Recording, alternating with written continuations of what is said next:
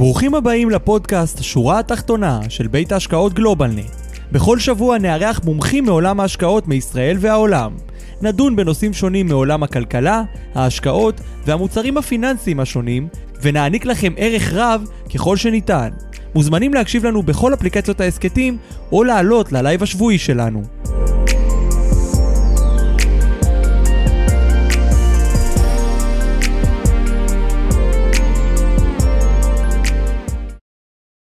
שלום לכולם וברוכים הבאים לשורה התחתונה, וובינר ההשקעות של גלובלנט, כיף גדול שכולכם כאן איתנו לפרק מספר 131.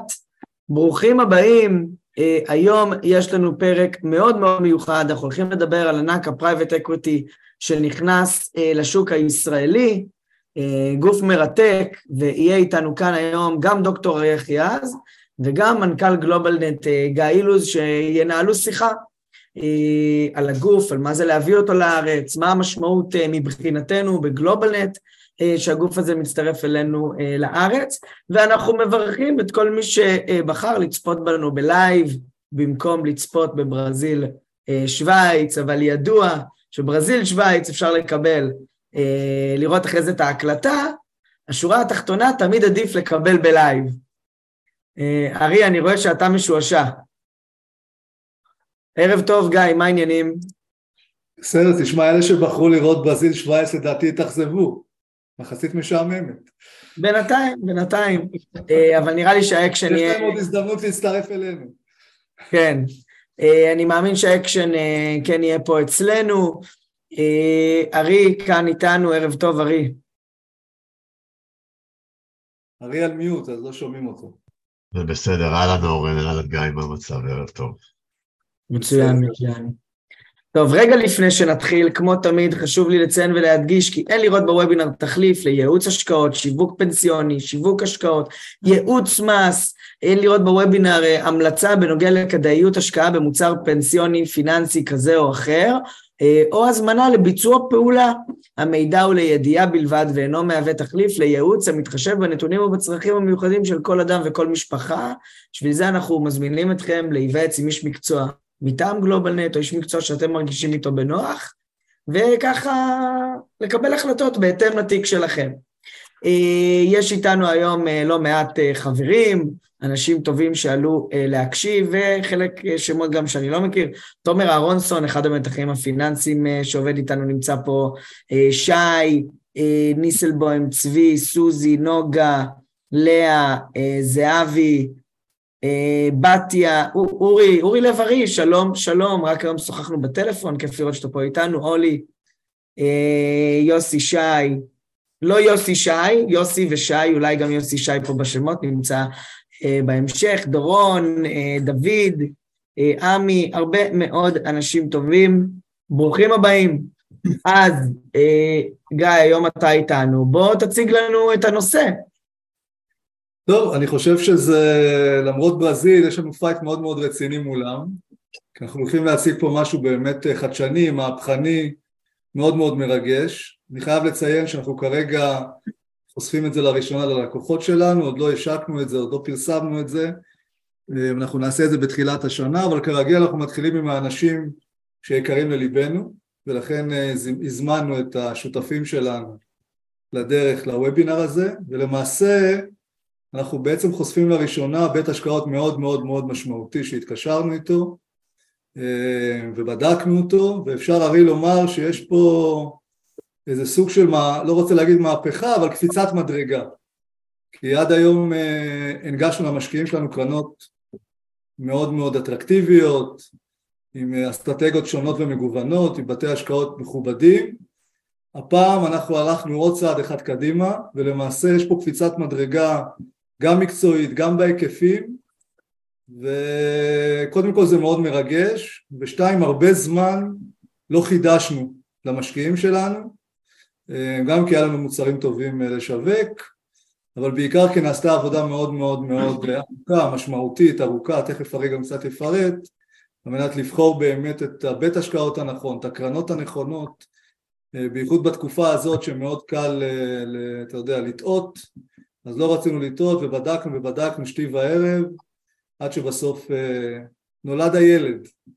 אז הרי תוכל לפרט קצת יותר על בית ההשקעות שאנחנו מדברים עליו, למה הוא כזה משמעותי, מה היתרונות שלו, אנחנו בידיך. אגב, רק עוד משפט, מי שלא מכיר את דוקטור ארי אחיעז, הוא מנהל ההשקעות של החברה, איש אקדמיה בכיר, מרצה בתל אביב, מרצה ברייכמן, המון המון שנים, המון המון ניסיון למי שלא נחשף אליו עד היום, הוא חלק מהצוות המכובד שלנו, הוא למעשה שר החוץ, זה שמוביל למעשה את כל הבדיקות ובחירה של הקרנות של החברה, אז uh, בבקשה ארי, the floor is yours.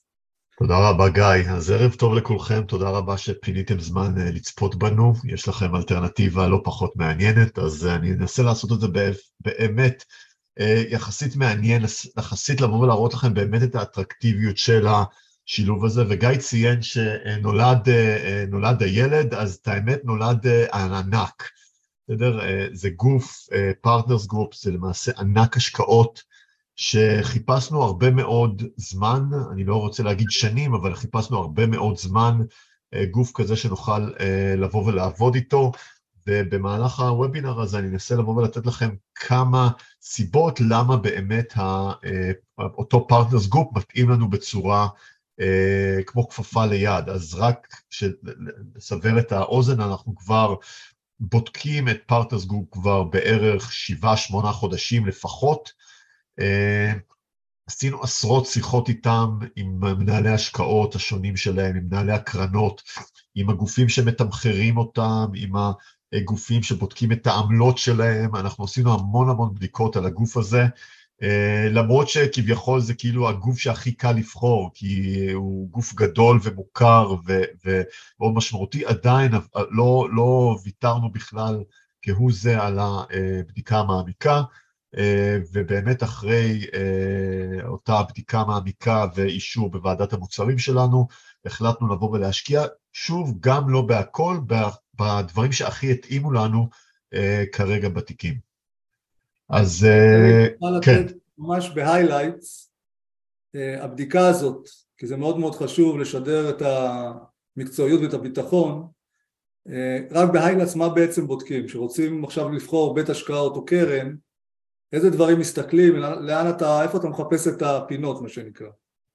אז את האמת, כשאנשים חושבים שאנחנו בוחרים גוף מסוים, אנחנו מסתכלים על התשואות. האמת, אנחנו אפילו הרבה פעמים מסתכלים על התשואות רק אחרי כמה פעמים שאנחנו דיברנו איתם, וזה לא הדבר הראשון שאנחנו מסתכלים עליו. דבר ראשון, האופן השקעה בקרנות השקעה אלטרנטיביות, כמו private equity, private credit, קרנות נדל"ן וכדומה, זה סוג של מיני חתונה כזו, בסדר? אנחנו לא, מש... אנחנו לא באים ומוצאים אותם ל...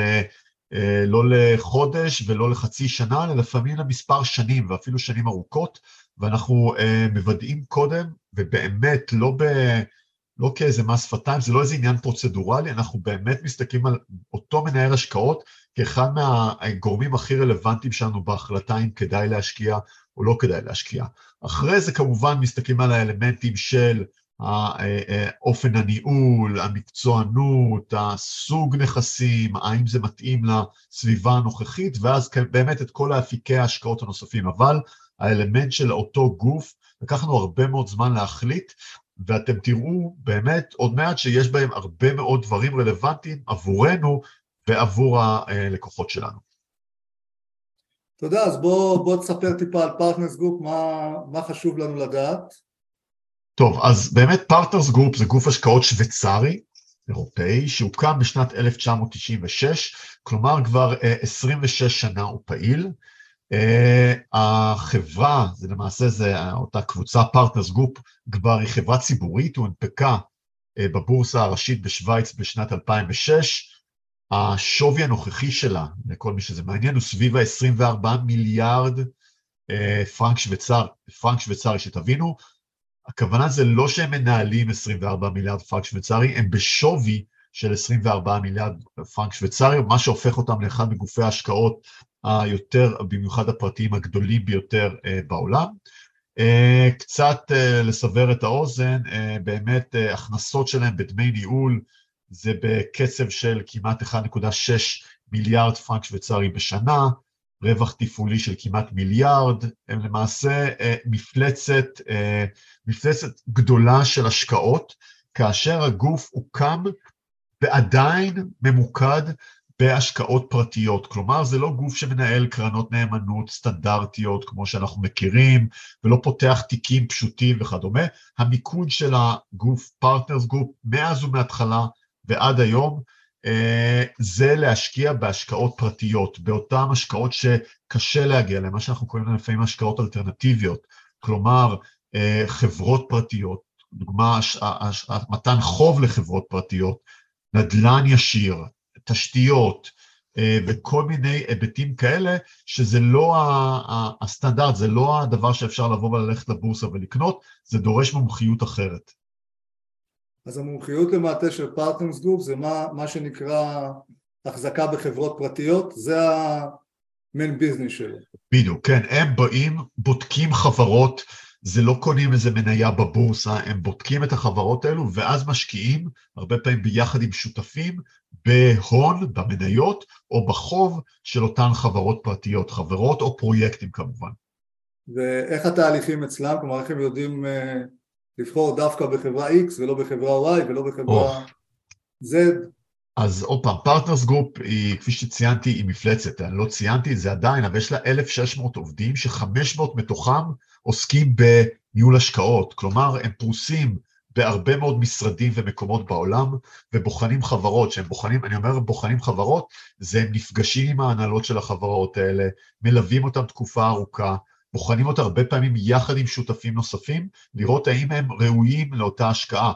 השיעור אה, קבלה שלהם, או השיעור אה, אישור שלהם של עסקאות, רק אה, לסבר את האוזן בעולם ההון פרטי, ה-private equity, עומד על בערך ארבעה או חמישה אחוז, כלומר רק אחת מתוך עשרים חברות שמגיעות אליהן, תזכרו שכבר פה הם לא מקבלים כל אחד, רק אחת מתוך עשרים חברות שמגיעות אליהן באמת מקבלת השקעה בסופו של דבר.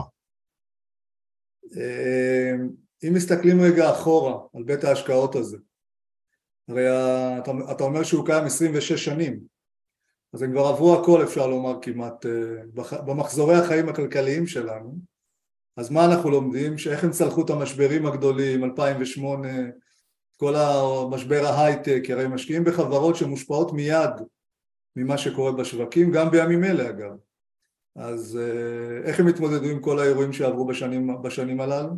אז עוד פעם, נראה, נראה לי שהדרך הכי טובה לבוא ולהסביר את זה, זה להראות לכם כמה אה, כסף הם אה, אה, גייסו במהלך השנים האלו. היום Partners Group מנהלת יותר מ-131 מיליארד אה, דולר, ואתם רואים את אה, היקף הנכסים שלהם משנת 2006 עד שנת 2022. אה, כל שנה יש עלייה, לפעמים עלייה יותר גדולה, לפעמים עלייה יותר גדול, קטנה, אבל בפועל הם כל הזמן מצליחים לבוא ולהראות הכנסה עקבית בהיקף הנכסים, כולל המשבר של 2008, כולל הקורונה, הם, הם, הם למעשה כל הזמן מציעים את המוצרים הנכונים, וגם בהמשך נראה, גם יודעים לנהל את ההיבטים המקצועיים בצורה מצוינת. אז קודם כל, אם אני רגע, מנסה רגע לסכם את מה שאמרת עד עכשיו, מדובר בגוף מאוד מאוד גדול בהיקף הנכסים, מאוד מאוד גדול בפריסה שלו ברחבי העולם כדי לבדוק חברות, הוא לא רק עושה את זה באופליין מרחוק, עבר את השנים הללו בגידול מתמיד למרות כל המשברים הגדולים, זה אומר שגם כמות הנכסים לא ירדה, לא רק שהוא גייס כסף. ולמעשה, כמו שאני רואה את זה, זה משהו מאוד מאוד יציב, מאוד מאוד חזק ומאוד מאוד מקצועי, כי 500 עובדים שכל היום מה שהם עושים זה אנליזות ובדיקות ושיחות וכולי, זה משהו שאנחנו לא רגילים. אגב, סתם פתאום עלה לי איזה אנקדוטה, אנחנו כולנו משקיעים ישראלים והמספרים האלה, אתה יודע, מאוד מאוד uh, זרים לנו, אם אני לוקח את החברות הגדולות בישראל שמנהלות את טקסי הציבור, אז אני מדבר על חברות שמנהלות 200-300 מיליון שקל, קרן פנסיה, קופות גמל וכדומה, פה מדובר על 130 מיליארד דולר, שזה יותר מ... מהחברות הגדולות בארץ כמו חברות הביטוח הגדולות, בלי להזכיר שמות כרגע כדי לא לפגוע באף אחד חלילה. אמרת שזה private equity.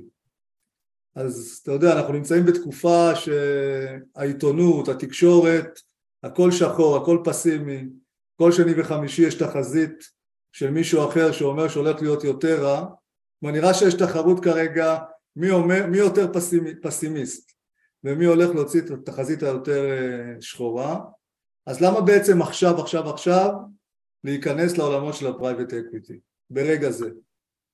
אז כמו שהיית שואל אותי האם להיכנס לעולם של המניות, הייתי אומר לך לא להיכנס, תמיד להיות בתוכו, אז כנ"ל גם לגבי private equity. private equity בשלושים שנה האחרונות הפך להיות אפיק השקעה אה, כמעט אה, מרכזי, אחד מהמרכזיים בתיקי השקעות, וזה לא אני אומר את זה, זה הנתונים שאנחנו רואים אה, בקרב הגופים המקצועיים בעולם, רק אה, כדי באמת להבין את המספרים, משקיעים מוסדיים בעולם, הם מחזיקים בערך רבע מהתיק שלהם בהשקעות אלטרנטיביות, ש-40% מתוך זה זה בערך קרנות השקעה. כלומר, אותן קרנות השקעה של private equity בערך מהוות 10% מהתיק הכולל של הגופים המוסדיים, וזה לא רק גופים מוסדיים, אתם יכולים לבוא ולהגיד, טוב, גופים מוסדיים מנהלים מיליארדים, גם מדובר גם בקרב אותם משקיעי עושר, מה שנקרא high net worth individuals, בסדר? high net worth אה, אה, individuals, שהם,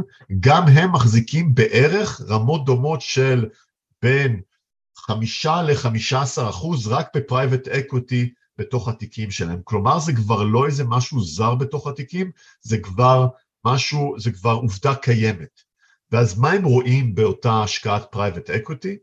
הם למעשה רואים שאה, שהתשואות בדבר הזה הן טובות, טובות לא פחות ממניות ולפעמים יותר טוב, אבל דווקא זה לא רק התשואה, זה גם האפיק הזה מייצר אה, תנודתיות משמעותית יותר נמוכה מאשר אה, הרכיב המנייתי הסחיר, ויותר מכך, יש לזה גם קשר לא גבוה לעומת מניות, כלומר יש לזה מתאם נמוך שמוריד את התנודתיות הכוללת של התיק, הרי אנחנו ב, בהשקעות, אחד מהדברים הבסיסיים שאנחנו מספרים ללקוחות שלנו זה איך לבוא ולעשות פיזור סיכונים, אז פיזור הסיכונים נוצר רק כאשר אפשר להשקיע בנכסים שלא מתנהגים אותו דבר. private equity לא מתנהג כמו שוק הנכסים השכירים ולכן מספק הגנה פנימית לאותה תנודתיות שאנחנו רוצים להימנע ממנה. טוב, רק אני חייב פה רגע איזה תיקון למה שאמרתי, כי הייתה פה שאלה לגבי היקף הנכסים, אני אמרתי שזה 300 מיליון ש"ח וזה 300 מיליארד, מיליארד ש"ח. כן. אז uh, תיקון קל, עדיין, uh, אגב, החברה הגדולה, הגדולה יותר מנהלת גם 370 מיליארד ש"ח, אבל אלה המספרים, ופה אנחנו מדברים עדיין על 130-140 מיליארד דולר. אז לכן אנחנו מדברים על שחקן בסדר גודל אחר, אז תודה למי שהעיר לי. אה, בוא רגע ננסה ברשותך לעבור עוד שלב בדיון ולדבר על הקרנות שבחרנו, כי הרי אנחנו מדברים על בית ההשקעות, אבל בית ההשקעות מנהל מספר קרנות, אז אם תוכל לפרט יותר על הקרנות הספציפיות שבחרנו, קודם כל למה בחרנו דווקא את שתי הקרנות הללו, בוא נתחיל עם זה בעצם, למה בחרנו אותם, ואז נמשיך הלאה ונדבר על מה בעצם מאפיין את הקרנות הללו. אז עוד פעם, בלי להיכנס יותר מדי לרמת פירוט הקרן, כי אז זה באמת כבר דורש עניין מקצועי של שיווק השקעות וכדומה, אבל אני כן אגיד ביותר ב-high level, אז הקרנות האלו, אז א' הן קרנות ותיקות, עם צוות מאוד מאוד מקצועי, שעושה את זה כבר תקופה מאוד מאוד ארוכה, עם תשואות מאוד מאוד יפות, אה, וכפי שאמרתי, אותו אפיק private equity, אני הרבה זמן חיפשנו גוף שמנהל זאת, אבל מצליח לנהל זאת עם נזילות טובה, כי אחד מהחששות בעולם ה private equity זה הנזילות של אותם אה, אפיקי השקעה. כלומר, אנחנו מבינים שברגע שמשקיעים בעולם האלטרנטיבי, בעולם בו הנכסים הם, אה, הם פרטיים, אז יש, אז יש למעשה נזילות נמוכה יותר, אבל גם אז אנחנו לא מוכנים לבוא ולוותר על זה, אנחנו עדיין רוצים לבוא ולמצוא גוף שמנהל את, ה, אה, את ההשקעות עם נזילות מספיק טובה, ובאמת בחנו בקרנות שאישרנו את אה, יכולת הנזילות, את ההסתכלות שלהם על תרחישים שונים, את ההיסטוריה של מתן נזילות, כלומר היכולת לבוא ולהחזיר ללקוחות שלהם את הכסף דווקא בתקופות היותר קשות, זה היה אחד מהגורמים המשמעותיים בהחלטה לבוא ולאשר את הקרנות האלו בוועדת המוצרים שלנו. אז בוא רגע, ברשותך, נתעכב רגע על הנקודה הזאת. קודם כל, רק טיפה לתת איזה זרקור. הקרנות הללו משקיעים בחברות, ולמעשה בעיתות משבר, או בעיתות שיש תנודתיות מאוד מאוד גדולה, הרבה מהמשקיעים, גם מוסדיים, גם פרטיים, בעצם באים לאותו גוף ואומרים, טוב, נראה לנו שהסיכון עלה, אנחנו מבקשים לממש חלק מההחזקות, לקבל כספים חזרה, לממש רווחים וכולי, וזה סוג של אומנות בעצם אה, לקרן, ורמה מקצועית מאוד מאוד גבוהה, לדעת להתמודד עם הדברים האלה. אנחנו מכירים קרנות אחרות, בלי לנקוב בשמות כמובן, שברגעים כאלה הם פשוט עשו לוקדאון, נעלו את הקרן והודיעו למשקיעים, מצטערים, כרגע אנחנו לא משחררים כסף כי כמות המשיכות הייתה גדולה מהצפי. אז מה בעצם הם עושים? מה בעצם הטכניקה שהם נוהגים בה? כי ראינו שלאורך כל השנים הם בעצם למרות כל המשברים אפשרו למי שרצה לקבל את הכסף, לנהל את הנזילות בצורה מאוד מאוד גבוהה ומדובר פה על גוף מאוד מאוד גדול. אז מה, מה בעצם הם עושים? מה מיוחד שם? אז דבר ראשון, הם לא רק מדברים על נזילות, הם באמת, יש להם מתודולוגיה סדורה בהקשר הזה של נזילות, אני קצת אראה לכם מה לדוגמה הם מראים. דבר ראשון, אה, הניהול הקרן נעשה על ידי צוות יהודי שמנהל באופן הוליסטי, באופן כולל את ההשקעות. כלומר, הגופים, אותם מנהלי השקעות שבוחרים את ההשקעות הפוטנציאליות, זה לא אותם מנהלי השקעות שמחליטים מה להכניס לקרן ואיך לנהל את הנזילות. למה, למה הדבר הזה משחק תפקיד חשוב? הוא משחק תפקיד חשוב כי עלולים להיות תמריצים שונים בין אותם גופים, שבו, אותם מנהלי השקעות שבוחרים את ההשקעות הפוטנציאליות שלהם רוצים לבוא ול...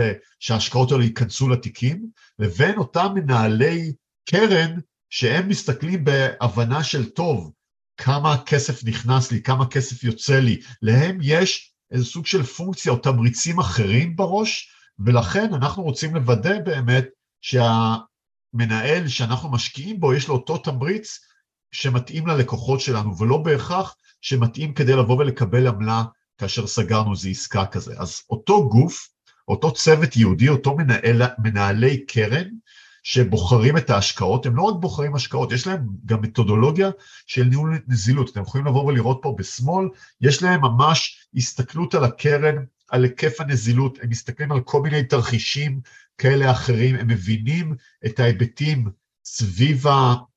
סביב אותם פוטנציאל, אה, אה, אה, גיא הזכיר שערים או, או, או דלת שהם נועלים, אז הם, הם מבינים את זה שהם לא רוצים להגיע למצב שהם נועלים את הדלת באופן מוחלט כלפי המשקיעים שלהם, ולכן הם, יש להם ניהול, שהניהול הזה הוא בניהול של שלבים. מה זה שלבים?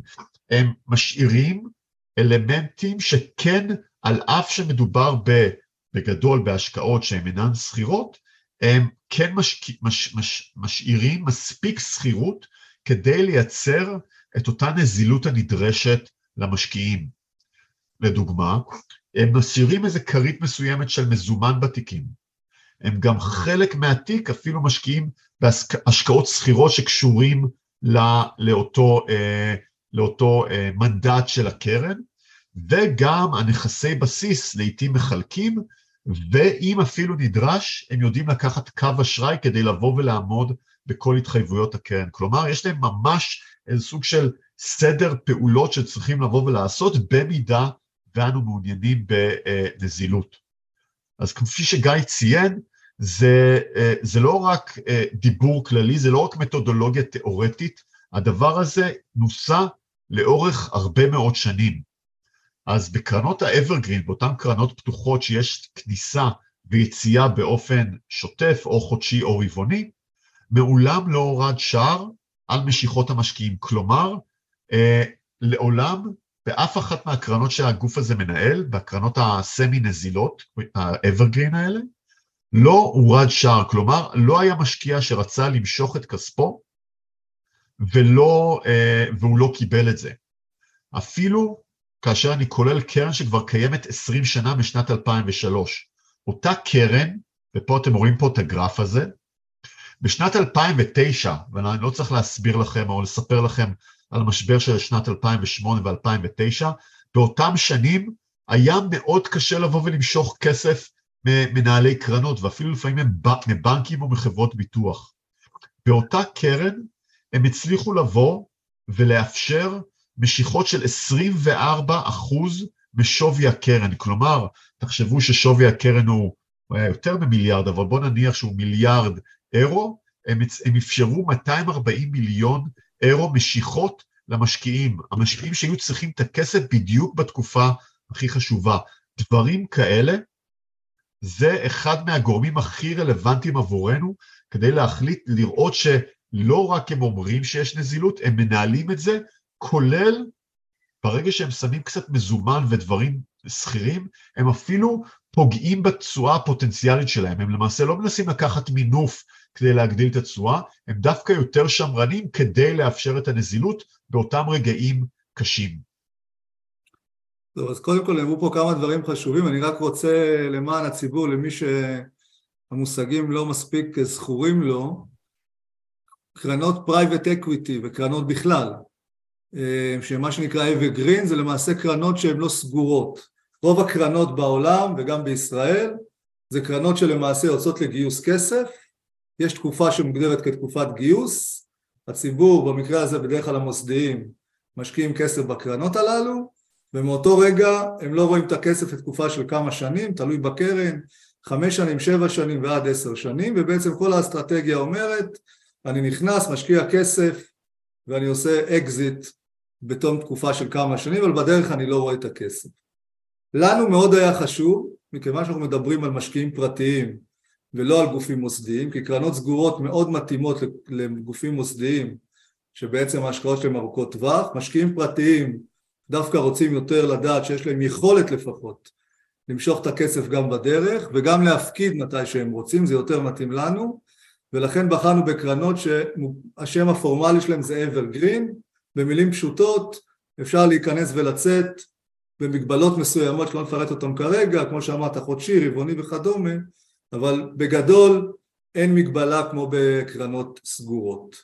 הדבר השני, הזכרת את השער, או מה שאנחנו קוראים גייט באנגלית, אה, למעשה במקרה, וזה משהו שמקובל בעולם של הקרנות, הוא גם קורה אה, לא תמיד צריך להיבהל ממנו, אבל עדיין, אם אני משקיע פרטי ואני לא משקיע מוסדי ופתאום באים ואומרים לי אין כסף כרגע לשלם לך, זה מייצר המון חוסר ביטחון, כי אתה לא באמת יודע מה קורה, ולנו היה מאוד מאוד חשוב למצוא קרן וגוף שלא הפעיל את הגייט הזה, הגייט הזה אומר אני מוריד שער על היציאה של הכספים ואני כרגע מחכה עד שהשמיים יתבהרו ורק אז מחליט מתי להעביר כספים למשקיעים, פה זה לא המצב, חשוב לציין שיש להם את היכולת לעשות את זה, מותר להם לעשות את זה, אבל עד היום אחרי כל המשברים הם לא עשו את זה, אז זו נקודה מאוד מאוד חשובה, כי בעצם מה שהם עושים הם מייצרים פה סוג של ווין ווין, גם השקעות יעילות, גם לנהל חלק מהכסף נזיל, מה שכמו שאמרת פוגע בתשואה אבל עדיין להשיג תשואה, נגדיר אותה תשואה אטרקטיבית למשקיעים.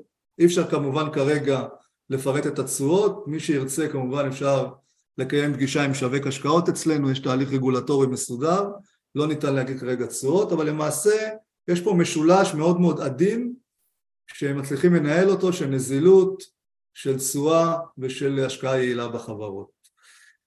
אה, יש לי שאלה לגבי המטבעות, הרי הקרן הזאת, בית ההשקעות הזה הוא לא בישראל, אנחנו יודעים מה קורה בעולם, חלק מהמטבעות כמו הדולר טס למעלה, חלק מטבעות אחרות מצבם פחות אה, מזהיר. אז אנחנו כמשקיעים ישראלים תמיד רוצים לדעת אוקיי, מה קורה, איפה החשיפה הזאת, איך היא מנוהלת, האם אני חשוף למטבעות הזרים, מה בעצם הקרנות האלה עושות בהקשר הזה. טוב, הזכרת את המטבעות. אנחנו אישרנו, אה, בקרנות שאישרנו, אישרנו שני קלאסים, כלומר את ה class במטבע אירו ואת ה class במטבע דולר.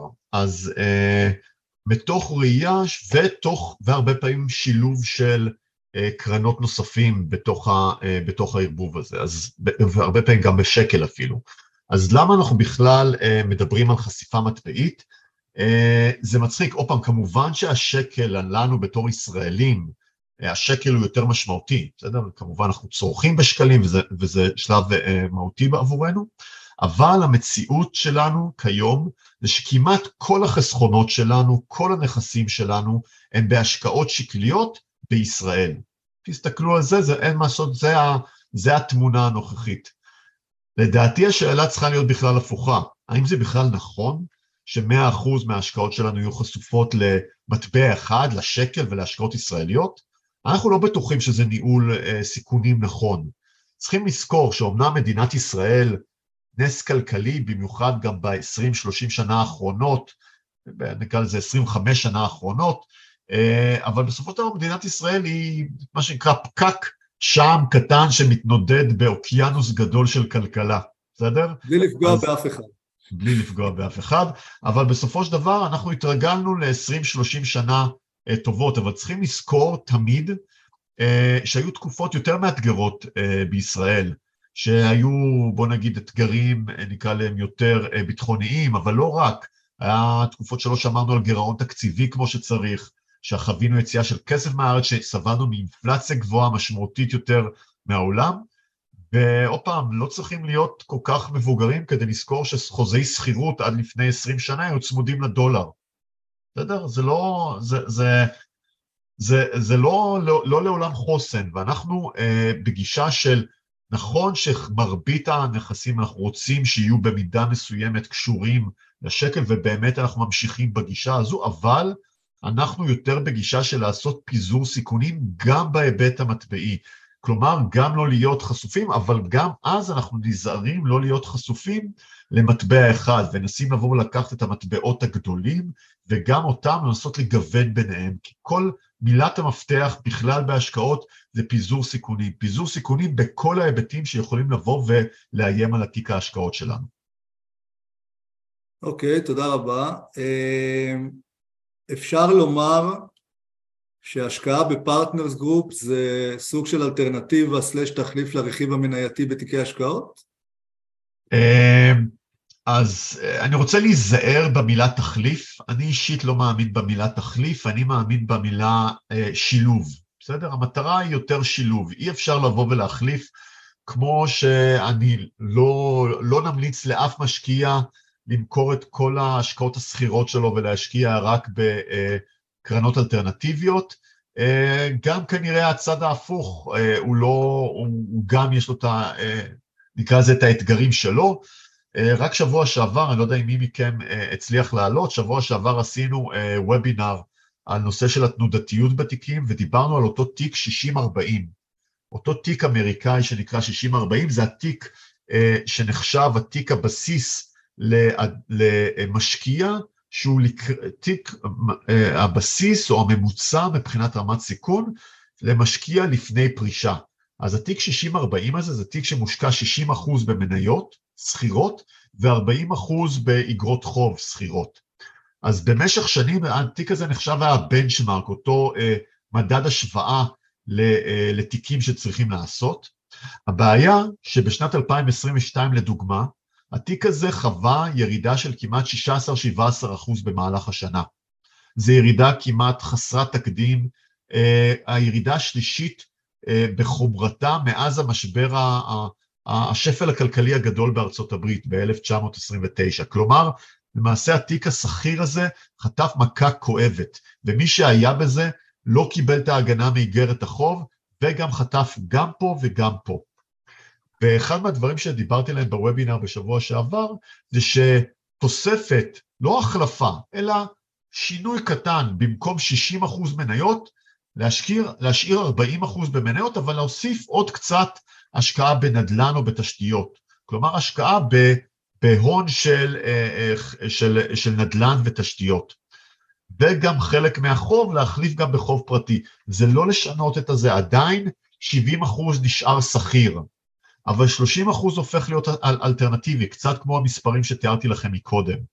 הדבר הזה שיפר משמעותית, התשואה נשארה פחות או יותר אותו דבר, אפילו קצת השתפרה בהסתכלות ארוכת טווח, מה שהשתפר בצורה משמעותית זה התנודתיות. התנודתיות ירדה בצורה משמעותית, וזה בדיוק מה שאנחנו מנסים לבוא ולנצח, את, ה, את אותו יחס סיכוי-סיכון. וככל שסיכוי הסיכון, לפעמים קוראים לזה יחס שרפ, לפעמים קוראים לזה פיצוי סיכון, בפועל מדובר על תשואה ביחס לסיכון שלקחנו. אם הצלחנו להשאיר את אותה רמת תשואה ולהקטין את הסיכון, שיפרנו משמעותית את מצבנו, כי הסיכון הזה עושה לנו רע, גורם לנו לעשות טעויות, וזה הדבר העיקרי שאנחנו צריכים להיזהר ממנו בתור משקיעים. טוב, ארי, אני יודע שאנחנו תחת uh, חוק הייעוץ וחוק רשות ניירות ערך, ובכל זאת, מה כן אפשר להגיד על שתי הקרנות, כל אחת מהן, כי הזכרת שאנחנו בעצם בחרנו שתי קרנות מסך הקרנות שיש ל Partners Group, אז אם אפשר בכל זאת לפרט מבלי שאנחנו עוברים פה על החוק, אה, במה כל אחת מהקרנות האלה משקיעות, מה האסטרטגיה שלהן, מה היקף הנכסים, קצת יותר פרטים עד כמה שניתן. טוב, אז אה, מבחינת קצת המספרים, אה, אני יכול לבוא ולציין שכן, הקרנות האלה, אה, יש שתי, למעשה שתי קרנות שאישרנו, קרן אחת שמתמקדת באותו private equity שציינתי קודם לכן, השקעה בחברות פרטיות, אבל גם פה יש עוד, עוד, עוד רובד של פיזור סיכונים. מה הכוונה? הקרן הזו משקיעה גם ישירות בחברות פרטיות, כאשר 40 אה, אחוז מהקרן מושקע ישירות בחברות פרטיות, כמו שתיארתי, אבל 35 אחוז נוספים מושקע בקרנות השקעה נוספות אחרות, לא של Partners Group, שהן משקיעות במאות חברות נוספות. כלומר, גם Partners Group מייצרת חשיפה בתוך הקרן למנהלי השקעות שונים. אז זה גם מייצר את העוד הקטנה של, של סיכון ברמת מנהל הקרן, זה גם מאפשר חשיפה רחבה יותר, חשיפה רחבה יותר ל, אה, אה, אה, להשקעות נוספות, וגם באמת נותן איזה סוג של איזון מסוים בין חברות ישירות וגם בין קרנות כאלה שלפעמים התשואות שלהן מתנהגות קצת אחרות. הדבר הזה משפר היסטורית, משפר את, ה, את אותו אה, אה, יחס סיכוי-סיכון של הקרן, וגם אותה קרן, אה, קרן שמשקיעה בפרייבט אקוטי בגדול, בין היתר גם משקיעה קצת בחוב פרטי ובמזומן. עשרה אחוז בתוך הקרן הזה מושקע במזומן, בדיוק במה שאמרתי לכם קודם, לצורך שמירה על נזילות נאותה למשקיעים שירצו לצאת. הדבר הזה פוגע בתשואה שלה, אבל יותר חשוב להם לשמור על, אה, אה, על נזילות עתידית פוטנציאלית, מאשר לבוא וליפול אה, לחשיפה לא מספיק טובה. אז זו קרן אחת, כפי שציינתי, private equity גלובלית בעולם, יכול טיפה לספר על הפיזור הגיאוגרפי של אותה קרן? כלומר, איפה הם משקיעים את ההשקעות שלהם, באיזה מקומות בעולם?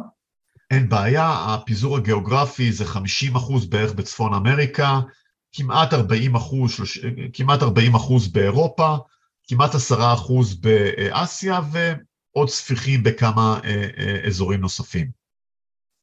אז אם אני לרגע מסתכל על אותה קרן, אנחנו מאוד מאוד מאמינים הרי בפיזור בכלל בעולם ההשקעות. אני תמיד אומר שהשקעות זה קודם כל ניהול סיכונים, אחרי זה אה, ניהול השקעות, ואם אני מסתכל על הקרן הספציפית הזאת, אז יש גם פיזור של הרבה חברות, גם פיזור מול עוד קרנות, גם פיזור גיאוגרפי וגם פיזור של מטבעות. זאת אומרת, יש פה פיזור על פיזור על פיזור על פיזור על פיזור, מה שמקטין את הסיכון למשקיעים בצורה משמעותית. והנושא של ניהול המזומן אפשר להסתכל עליו בעצם כפרמיית ביטוח למשקיעים. לא שיש ביטוח, אבל זה מאפשר יותר נזילות, למרות שיש פגיעה בתשואה. הפגיעה בתשואה היא סוג של פרמיה שאנחנו בעצם כן רוצים לשלם אותה, ואנחנו בגלובל נט בחרנו בהם בגלל הדבר הזה, כי אנחנו מעדיפים לוותר טיפה בתשואה מאשר להיות באיזשהו dead end כזה באיזושהי נקודת זמן. אז זאת קרן אחת, היא נשמעת מאוד מעניין, והקרן השנייה כן, ולפני שאני אגיע לקרן השנייה, שכחתי לציין שהייחוד של פרטנרס גרופ, כי יש גופים נוספים שמתמחים בקרנות אה, פרטיות, הייחוד של פרטנרס גרופ זה להשקיע בקרנות פרטיות semi נזילות, אותן קרנות evergreen כפי, ש, כפי שהזכרת, הם גם מנהלים בסוג אפיק הזה של השקעות כמעט 40 מיליארד דולר ברמה, אה, אה, ברמה כוללת, שזה מהווה 30 אחוז מהתיק שלהם, ששני המספרים האלו, 40 מיליארד בקרנות אברגרין ו-30 אחוז מהיקף ההשקעות, זה, זה חסר תקדים, זה by far מהמובילים בעולם, בסדר? זה, כלומר, הם מאוד מתמחים בתחום הזה. אז לשאלתך, הקרן השנייה זה קרן שהיא מוגדרת כ multi strategy, כלומר היא מורכבת במספר אסטרטגיות. האסטרטגיות האלו כוללות private equity, אבל לא רק private equity. זה כולל private equity, זה כולל השקעה ישירה בנדל"ן וישירה בתשתיות, זה כולל השקעה ישירה בחוב חברות ברמת כמובן ביטחונות אה, אה, גבוהה, וגם השקעה באפיקים נזילים כדי לייצר את אותה נזילות. כלומר, מדובר, אם, אם הזכרת פיזור, פה נכנס גם עוד רובד נוסף של פיזור, שיש פה פיזור באפיקי ההשקעה. בסדר? יש פה פיזור באפיקי השקעה, שנכנס בעיקר האלמנט הזה של חוב פרטי ותשתיות פרטיות. אוקיי, okay, אז בעצם גם פה יש אלמנט של פיזור, והוא פיזור אפילו גם על אלמנטים נוספים של אסטרטגיות נוספות כמו נדל"ן, תשתיות, חוב, אז יש פה מעגלים שלמים אה, של פיזור. תשמע, הקרנות האלה נשמעות מאוד מאוד מעניינות ומאוד מאוד אטרקטיביות, ובכל זאת, אני רוצה טיפה להקשות עליך, כי לא הכל טוב, ככה זה בחיים. אה, איפה בכל זאת יש סיכונים בקרנות האלה? איפה צריך להיזהר? מה אנחנו והמשקיעים שלנו צריכים לדעת? על איזה סיכונים גלובלנט מסתכלת? אתה מסתכל. אז עוד פעם, חלק מהסיכונים כבר ציינו, למעשה הבחירה שלנו בפרטנרס גרופ הייתה לנסות למזער חלק מאותם סיכונים שאנחנו מדברים, כמו המנהל, כמו אפיקי השקעה, כמו פיזור גלובלי, כמו פיזור מטבעי, כבר הזכרת את זה.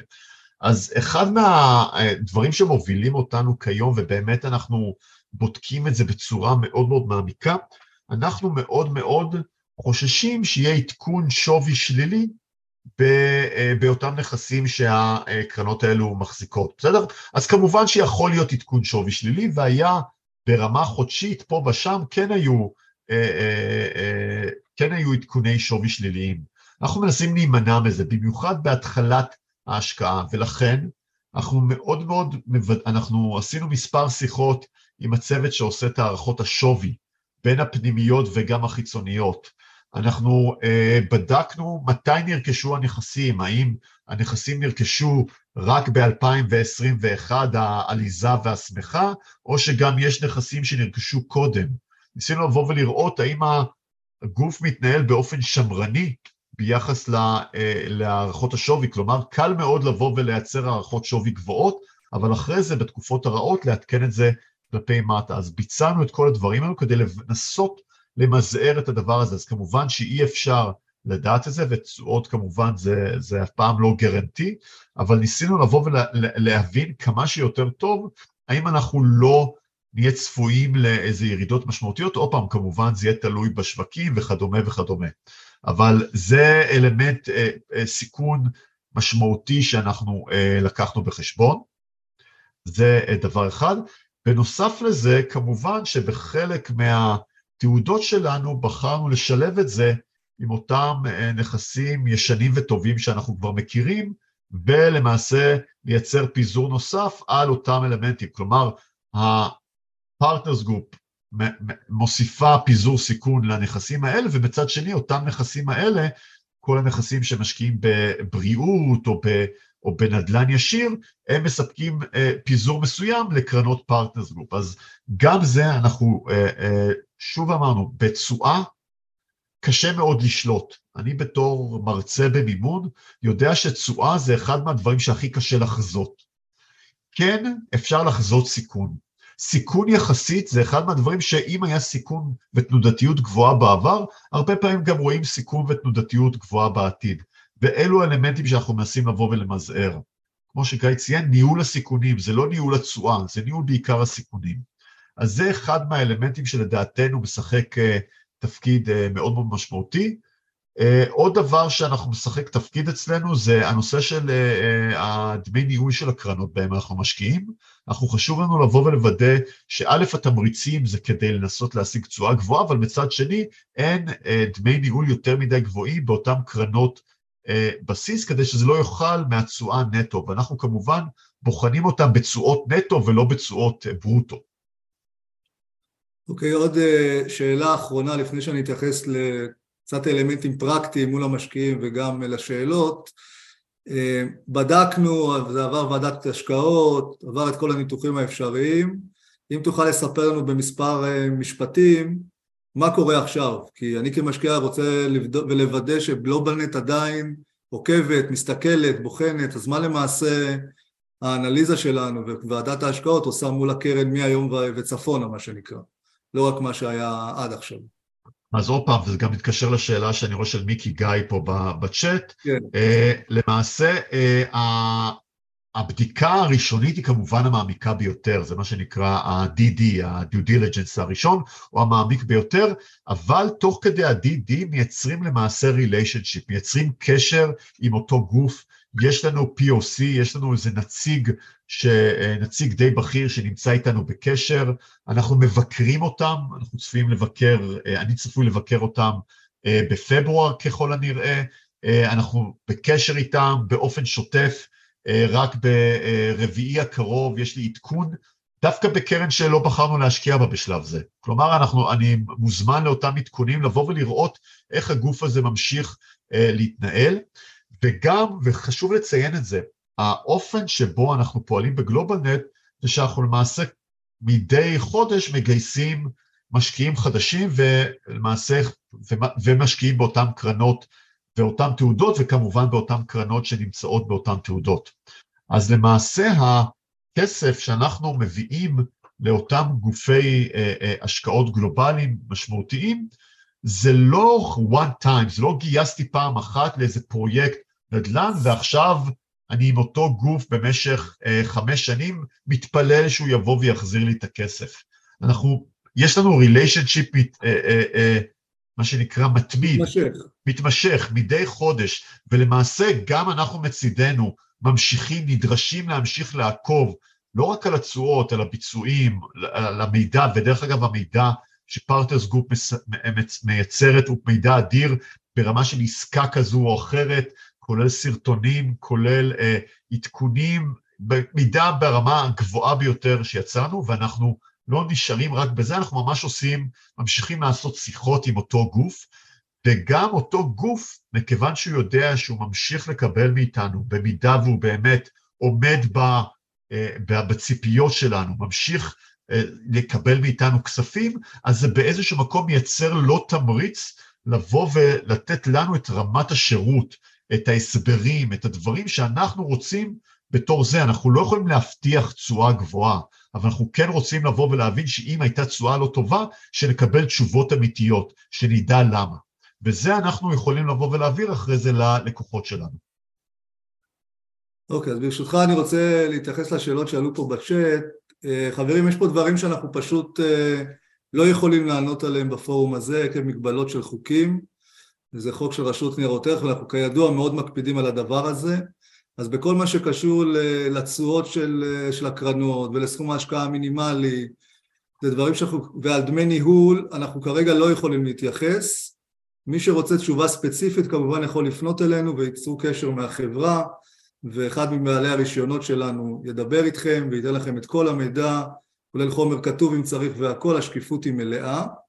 לגבי ההשקעה עצמה, התעודה, אנחנו בעצם הקמנו תעודה שמשקיעה בקרנות הללו, כמו שארי ציין, יש פה פיזור על פיזור על פיזור, אפשר להשקיע רק בפרטנרס גרופ דרך התעודה למי שרוצה, ואפשר גם להשקיע בתעודות אחרות ששילבנו בהן רכיב יותר קטן של פרטנרס גרופ, זה מאוד מאוד תלוי אה, בטעמים ובצרכים של כל אחד מהמשקיעים, אבל ככה שהמגוון הוא רחב, אני אחזור, או להשקיע רק בפרטנרס גרופ, או לשלב אותה בתעודה אחרת עם אסטרטגיות נוספות כמו נדל"ן, בריאות וכדומה, אבל זה באמת כבר אה, שיחה פרטית לכל אחד ואחד להתאים את החליפה האישית שלו ואתם מוזמנים לפנות אלינו. עוד משפט uh, בהקשר הזה, זה שאפשר להשקיע גם, כרגיל אצלנו, גם כסף פרטי, כסף שנמצא היום במזומן, בבנק, בפקדונות, בתיקי השקעות, בקרנות נאמנות, ויש גם אפשרות כמובן להשקיע באמצעות ה-IRA, שזה למעשה uh, השקעה של קופות הגמל ו/או קרנות, ההשתלמות שלכם, בעצם לא להביא כסף מזומן, אלא פשוט באמצעות הקופות לרכוש את, ה, את המוצרים הללו. אז כמובן אנחנו עומדים לרשותכם, הצוות שלנו אפשר לפנות במייל, בטלפון, בוואטסאפ, אה, גם אה, אורן כרגע שלח פה בצ'אט את האפשרות אה, ליצור קשר, ואנחנו כמובן גם ליצור קשר איתכם, למי שזה מעוניין לקבל מידע יותר מעמיק. אז אה, קודם כל, ארי, תודה רבה גם על ה... כן, שנייה, סליחה, סליחה, יש איזה עוד, ראיתי עוד איזה, איזה צ'אט, איזה שאלת צ'אט קטנה, ישראל ולדמן שאל מה משקיעים את ה-15% נוספים, אז רק כדי לבוא אה. ולסבר את האוזן. נעלמו לי השאלות פשוט. אז 40 אחוז, כן, כן, העבירו את זה לנהנה. אז זה 40 אחוז מושקע ישירות בחברות, 35 אחוז מושקע בקרנות private equity של מנהלי השקעות אחרים, ועשרה אחוז במזומן, והחמישה עשר אחוז נוספים זה השקעה בחוב פרטי לרוב לטווח קצר, שוב, גם בעיקר ליצירת הנזילות, אבל גם להקטנת התנודתיות של התיק. אז זה החמישה עשר אחוז הנוספים. תודה. טוב חברים, אם אין עוד שאלות, ומי שרוצה כמובן מוזמן לשאול בינתיים, אז ארי תודה שוב, הפעם באמת תודה סופית. גם על העבודה המאומצת, לך ולכל הצוות, וגם על הוובינר המרשים הזה. אמ, ארי איתנו גם אה, במהלך השבוע, אז מי שיש לו שאלות או דברים כאלה, כמובן זה דרך אנשי המקצוע שלנו, ואם צריך גם מול ארי בכבודו ובעצמו, אז תודה רבה על הזמן. אורן יקירי. תודה רבה לך גיא ולארי על uh, השקה uh, ראשונית אה, ומעניינת כאן במסגרת השורה התחתונה. כיף גדול היה לשמוע אה, על כל העבודה שנעשתה. תודה רבה, גיא, שעלית היום. טוב, לפחות ברזיל הפקיע, זה גם משהו. כן. אה, וארי, תודה רבה גם לך. תודה, אורן. על העבודה ועל הנגשת המידע. שבוע הבא אנחנו נהיה כאן עם אוהד וייגמן, שהולך לדון בהאם תיקון 190 עדיין רלוונטי, אה, בתקופה כזאת של אינפלציה גדולה, אה, ובכלל על עניינים של אה, תכנונים של הפקדות, קצת הפקדות סוף שנה, על מה צריך להסתכל, מה לא רוצים לפספס וכולי. אז גם שבוע הבא יהיה וובינר מרתק. טוב, אורן, תודה רבה ותודה רבה לכולם, שיהיה המשך ערב נעים. ביי ביי. כל, כל טוב, ערב טוב לכולם, נתראה בפרק הבא של השורה התחתונה.